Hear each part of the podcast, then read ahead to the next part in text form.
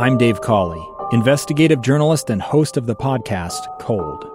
In October of 1985, a woman named Sheree Warren left work at a busy Salt Lake City office. To meet her estranged husband at a downtown auto dealership. She never made it home. Sheree's car surfaced weeks later in Las Vegas. In the parking lot of a hotel casino. No one knows how it got there. Strange. It was strange. Both Sheree's estranged husband and her boyfriend raised suspicion for investigators. I kind of thought that he might have done something. But no arrests were ever made. In Cold Season 3, we dig into double lives, make new connections in the case, and examine the difficulty raised by reasonable doubt. We want answers just as much as anyone else. They have creeps like that now, too, so nothing's changed. That's the new Cold Season 3 The Search for Sheree, now available anywhere you get your podcasts. KSL News Time 444. The three things you need to know this hour. First, police in Farmington say a handgun was found on the driver's side floorboard after an officer involved shooting left one suspect dead earlier this week, but police have not released body cam footage of what happened. I'm KSL News Radio's Amy Kobe. Second, Intermountain Health says masks will be optional in their facilities starting March 15th.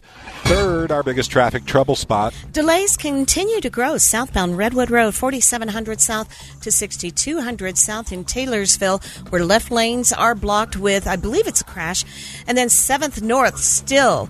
Uh, that's closed to traffic due to a crash that's being cleared. So if you're trying to exit from northbound I 215's West Belt, you're not able to do so. You'll need to find an alternate route. Ricky Meese in the KSL Traffic Center. A few snow showers early in the day, but partly cloudy skies overnight. I'm Kevin Eubank. It's 39 degrees now. KSL's top national stories.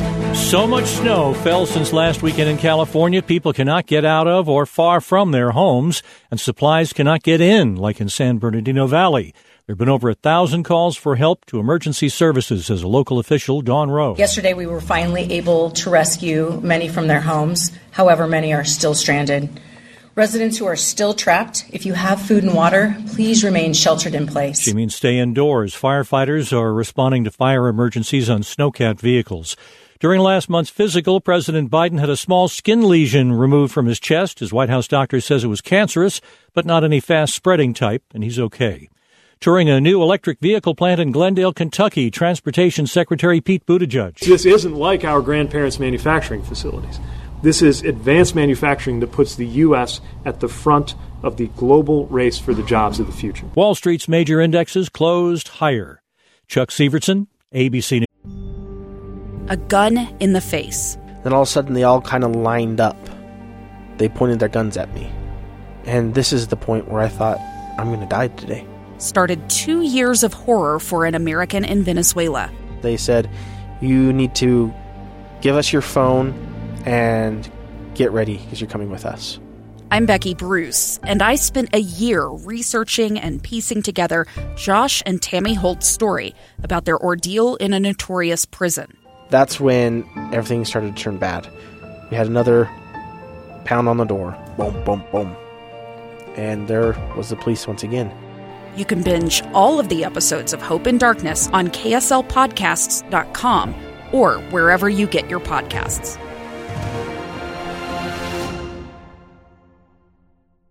Time for the KSL in depth, and of course, we are live here at the Utah State Capitol. And sitting beside me is somebody who knows these hallowed halls well. Uh, Scott Howell was, is, was a state senator for many, many years. How many years? Gosh, it uh, three terms. I had the opportunity to serve in this great building. And you were a state Democratic leader as well, and in fact, still are. Yeah, yeah. I'm still the Biden Harris uh, surrogate, which is uh, interesting every day and exciting. Uh, eh, eh, one thing that I knew about that is that the president was going to uh, go to Kiev, and it was so hard for me not to say. He's not going to Poland. Yeah, like you really have an inside track with Joe Biden. Well, it's just uh, I, I'm honored to be the surrogate for the state, and we have White House calls. uh, Should, should I tell you my? Should Yes. I tell my story? Yes, yes. Um, Scott once invited me to meet Joe Biden. Oh, that's right. At a That's house, right. That's right, privately with my wife. That's find right. out that he's a good guy. And I said, no, we're going bike riding in St. George. But that was when Biden was down in the polls. We didn't know he was going to become president. And uh, I guess I missed out on private time with the president. It the was United amazing, uh, but South if it hadn't been for South Carolina, he would not be the president today. And it was right before that, and he was way down in the polls. Yeah, so, so I went bike riding. Except it was windy in St. George, and we didn't even go. well, uh, it, I think there might be a plan in the future to, that he might be coming out. So to Utah. Well, uh, maybe. Yeah, I. It wouldn't surprise me. you are a knower of things, so I'm going to assume that that's going to happen sometime in the near future. But let's talk about something sure. you've been working on for 20 years. Didn't you introduce this all day kindergarten bill that just passed like a century ago? Uh, I did, and uh, you know it's amazing. Bill, my family and I had moved from Atlanta, Georgia, and uh, IBM had transferred me back to Utah. And when we came out, my uh, son, who was in kindergarten in Atlanta, they had full day kindergarten, a math specialist, a PE specialist, and a reading specialist, and then they had a little blanket for nap time and crackers for him. Love that. And uh, uh, my son, when I took him to the school out here, we enrolled him, and there was like 30 kids in there. And in in Georgia at the time, they kept it at 18. And so I'm looking in the classroom and I say to the teacher, um, is the other class not here today? And she goes, what do you mean? And I said, you got like 30, 40 kids in here. And she said, oh, well, it's better this year because I have an aide. So I said, okay, well, fine. And then I said, what time do I need to pick up Brian? She said, you need to pick him up like at, uh, I don't know, 1130. And I said, well, it's 930. And she says, yeah. And I says, is this your short day? And she said, no. And I said, he's only here for two hours? And so it just gunned me up, and I kept telling my neighbors, my friends, we got to fix this education thing because our kids are competing in a global economy. And if we don't do something to help them, we're going to be behind. And I had a being in, in, with IBM, I had a global knowledge of what was happening, especially in uh, Japan, uh, the Norwegian country, uh, uh Norway, and uh, then also in even in India. Education at pre-K was really intense. So I ran the. I ended up being a state senator from that conversation with my neighbors. And one of the bills I ran my second year is to have full day kindergarten. And it did pass in the sense that we made it part of our compulsory education system. That means that now it could be funded out of what we call the WPU, Weighted Pupil Unit. That's how we fund here. So um, after I left the Senate, some of my colleagues that didn't like it took some of that out of there. But Representative uh, Robert Spendlove, who uh, was used to be in my senatorial district, got my DNA from this, and he ran it, and it's passed the House, it's passed the Senate. It's an opt-in bill. Parents don't have to do it if they don't want to. Ninety-two percent of the uh, um, families in uh, Washington County have signed up for it. Mm-hmm. It's the most popular thing to have full-day kindergarten. I have a grandson that is coding at age eight.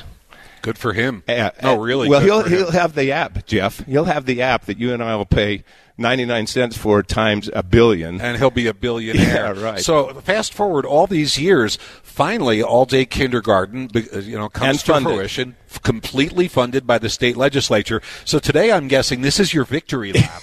it's a great it's a, a victory lap for the citizens of the state of Utah and for those parents who really uh, value education and they want their kids to participate. That's who uh, this, and we're up here to serve.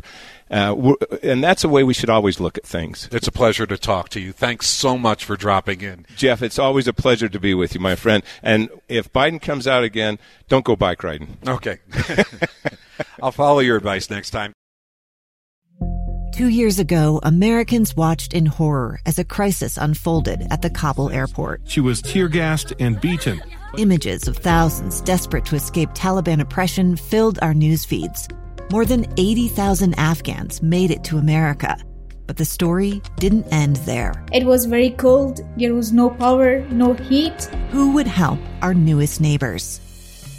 I'm Andrea Smardon. In Stranger Becomes Neighbor, you'll hear the stories of some remarkable refugees who left their homes and their dreams behind only to start over from zero. Their only possession was three blankets. And you'll meet Americans who stepped up to help them. You want me to come when you deliver your baby. What can one person do in the face of an international disaster decades in the making? That's Stranger Becomes Neighbor Find us at kslpodcast.com, follow us on Apple Podcasts or anywhere else you listen.